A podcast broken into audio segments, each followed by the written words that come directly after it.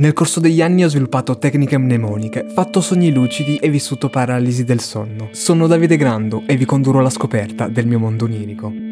Riesco sempre a quantificare i sogni che faccio, ma a volte capita che ho la consapevolezza di aver sognato qualcosa e di conoscerne soltanto il soggetto, per dire, so di aver sognato che stavo frequentando delle lezioni di matematica, punto. Non ricordo nient'altro, ma io ho la consapevolezza che quella cosa l'ho sognata.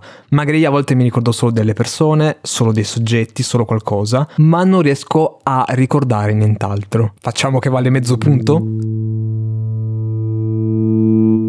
Sono a casa e citofonano. È il corriere di Amazon che mi ha portato un pacco. Io non stavo aspettando pacchi, però se mi suona li apro e mi consegna il pacco. È un pacco enorme, quindi mi chiedo cosa ci possa essere dentro nonostante io non abbia fatto ordini. Incuriosito apro la scatola e mi ritrovo dentro tutte cose familiari. C'è uno spazzolino elettrico, c'è una pianola, ma io non le ho ordinate. Vado su Amazon e vedo che c'è un ordine che ho fatto, ma risale a tre mesi fa. Io sto ancora aspettando quel pacco pacco, che però non è questo qui che mi è arrivato. Le cose che mi sono arrivate erano delle cose che avevo acquistato tempo prima, però poi avevo annullato l'ordine, a posto, cancellato tutto, quello dell'ordine non è mai andato avanti, non è mai stato spedito, ma nonostante questo comunque me lo sono ritrovato a casa. Io non so cosa farci con questo pacco perché è roba che alla fine non ho pagato, vado sul mio conto corrente e vedo che è tutto a posto. Quindi decido di lasciare tutte le cose lì nel pacco per capire poi cosa farci. Ogni tanto questa pianola che mi è arrivata comunque sono lì che ci suono qualcosa prima di andare a dormire e anche nei miei sogni riesco comunque a sbagliare le note suonando. Il giorno dopo vado su Amazon per cercare di risolvere la cosa, ma vedo che c'è un altro ordine in arrivo. Mal che vada, quello di prima dico vabbè, spazzolino e pianola gratis, a posto, grazie mille, ma era roba comunque da poche decine di euro.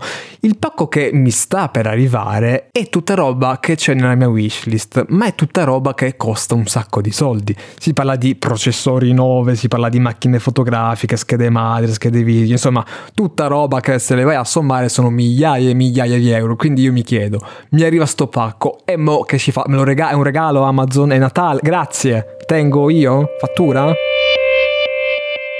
Probabilmente condizionato da tutta questa tecnologia, il protagonista del mio prossimo sogno è Andrea Galeazzi. Tra una recensione e l'altra esce con sua moglie e incontra questo signore che ha una macchina piena di borsoni che sono altrettanto pieni ma di cibo. Un giorno vado con lui e quando scaricano una borsa piena di cibo il signore gli lascia anche dei bicchieri di cristallo che ovviamente Andrea mi affida. Vuoi che arrivino interi quei bicchieri di cristallo?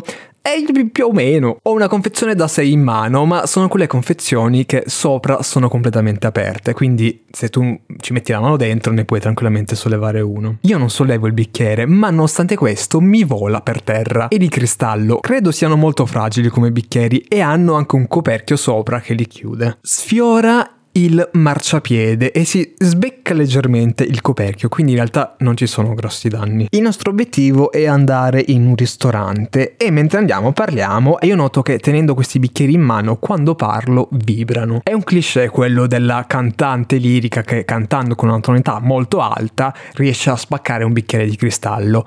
Ecco, più o meno la stessa roba, ma soltanto con la mia voce e soltanto parlando. Non so se è un po' il mio subconscio che mi sta cercando di dire qualcosa sulla mia voce, nel dubbio ok. Mi accorgo che più vado in alto con la mia voce, più uso una tonalità alta, più il bicchiere vibra.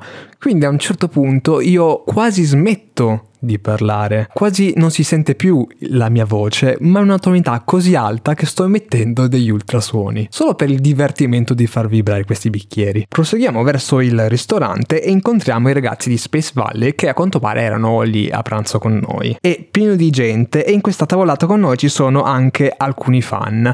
In quel momento Andrea mi propone un lavoro da fare a Milano con lui per diversi giorni. L'unico problema è che io non ho un posto dove andare a dormire. Sarebbe stato bello andare in un albergo, ma quando ti ritrovi in un mondo onirico, a quanto pare questa soluzione non esiste. Una ragazza insieme al suo ragazzo mi propone di andare a dormire a casa loro, mi ospitano, io accetto la proposta anche perché è un posto gratis e quindi non mi lamento.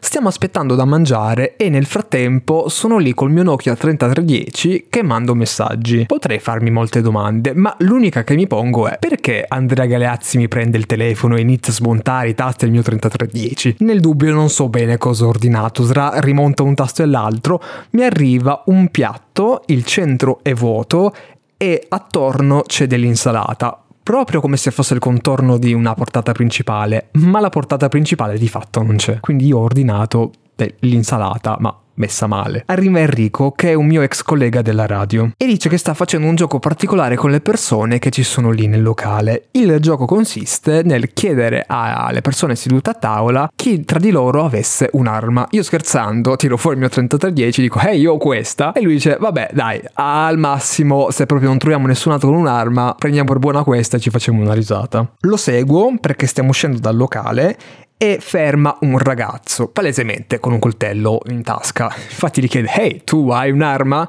Lui tira fuori il coltello, apre la lama, che è grande tipo il triplo del manico, e qua eh, potrebbe scattare il panico. È un attimo una persona strana, ma non sembra pericolosa, almeno per il momento. Non siamo soli, ci sono altre persone con noi. Enrico e questo ragazzo e un po' di altre persone intanto si allontanano. Il problema è che Enrico mi aveva preso il telefono, quindi io cerco di inseguirlo, ma lo perdo di vista. Io e Oliviero li vediamo che svincolano in una stradina. Cerchiamo di stargli dietro, ma all'improvviso mi ritrovo nella via della prima sede della radio in cui lavoravamo insieme. Prima di arrivare alla vecchia sede della radio, vedo che c'è la sede del GS. Il GS era un supermercato che è stato acquisito dal marco Carrefour, ma risale tipo agli inizi degli anni 2000. Fuori dalla loro sede, dove ci sono gli uffici, c'è anche una targhetta con su scritto il perché si chiamasse GS. Vado un po' avanti ignorando la targhetta del vecchio supermercato, e ritrovo il palazzo